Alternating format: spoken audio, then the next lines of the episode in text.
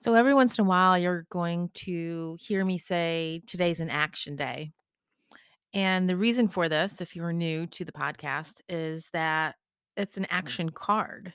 I created this small deck, it was 15 cards with a multitude of pictures on them, as well as one single word. And they are a bonus deck that go with the Divine Light Connection card set.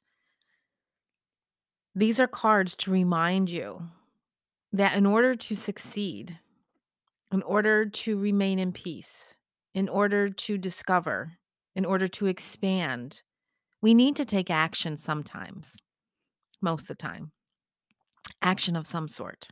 So today is an action card.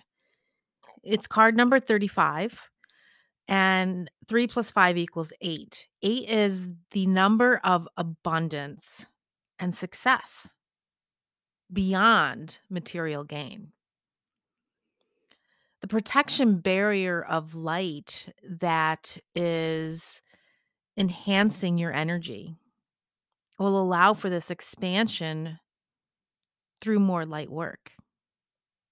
These are the actions that I'm speaking of most frequently.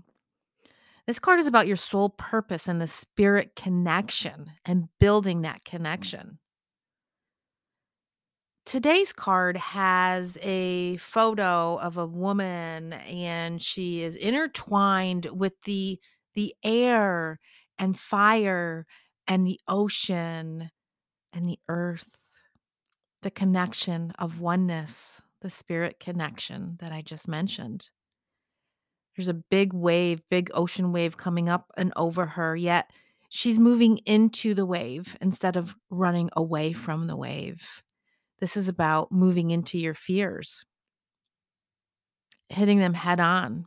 Because what happens when you get through that wave? The water is calm on the other side. This is the home card. I wanted to put light on this card, but yet I couldn't find what I needed. And my spirit angels kept showing me the words home. So I listened and I put home there's more that goes to that story, but it totally makes sense. This card is about your ability to see what you seek is a part of your non physical reality. And through faith and belief, it resides within. It begins with the light that is deep inside, your soul's light, the light of sight. This is how we are allowed to see. Without this light, we have blinders on. The ability to see and strengthen this eternal light is how you will find your way home. This is Michelle Irene, the Daily Oracle. Re listen to this podcast again. Take that all in. Short and sweet, but very deep. Let me know how you like these. If you're mm. watching on or listening on Spotify, there are questions every single day or a poll for you to take. I'd love to hear from you.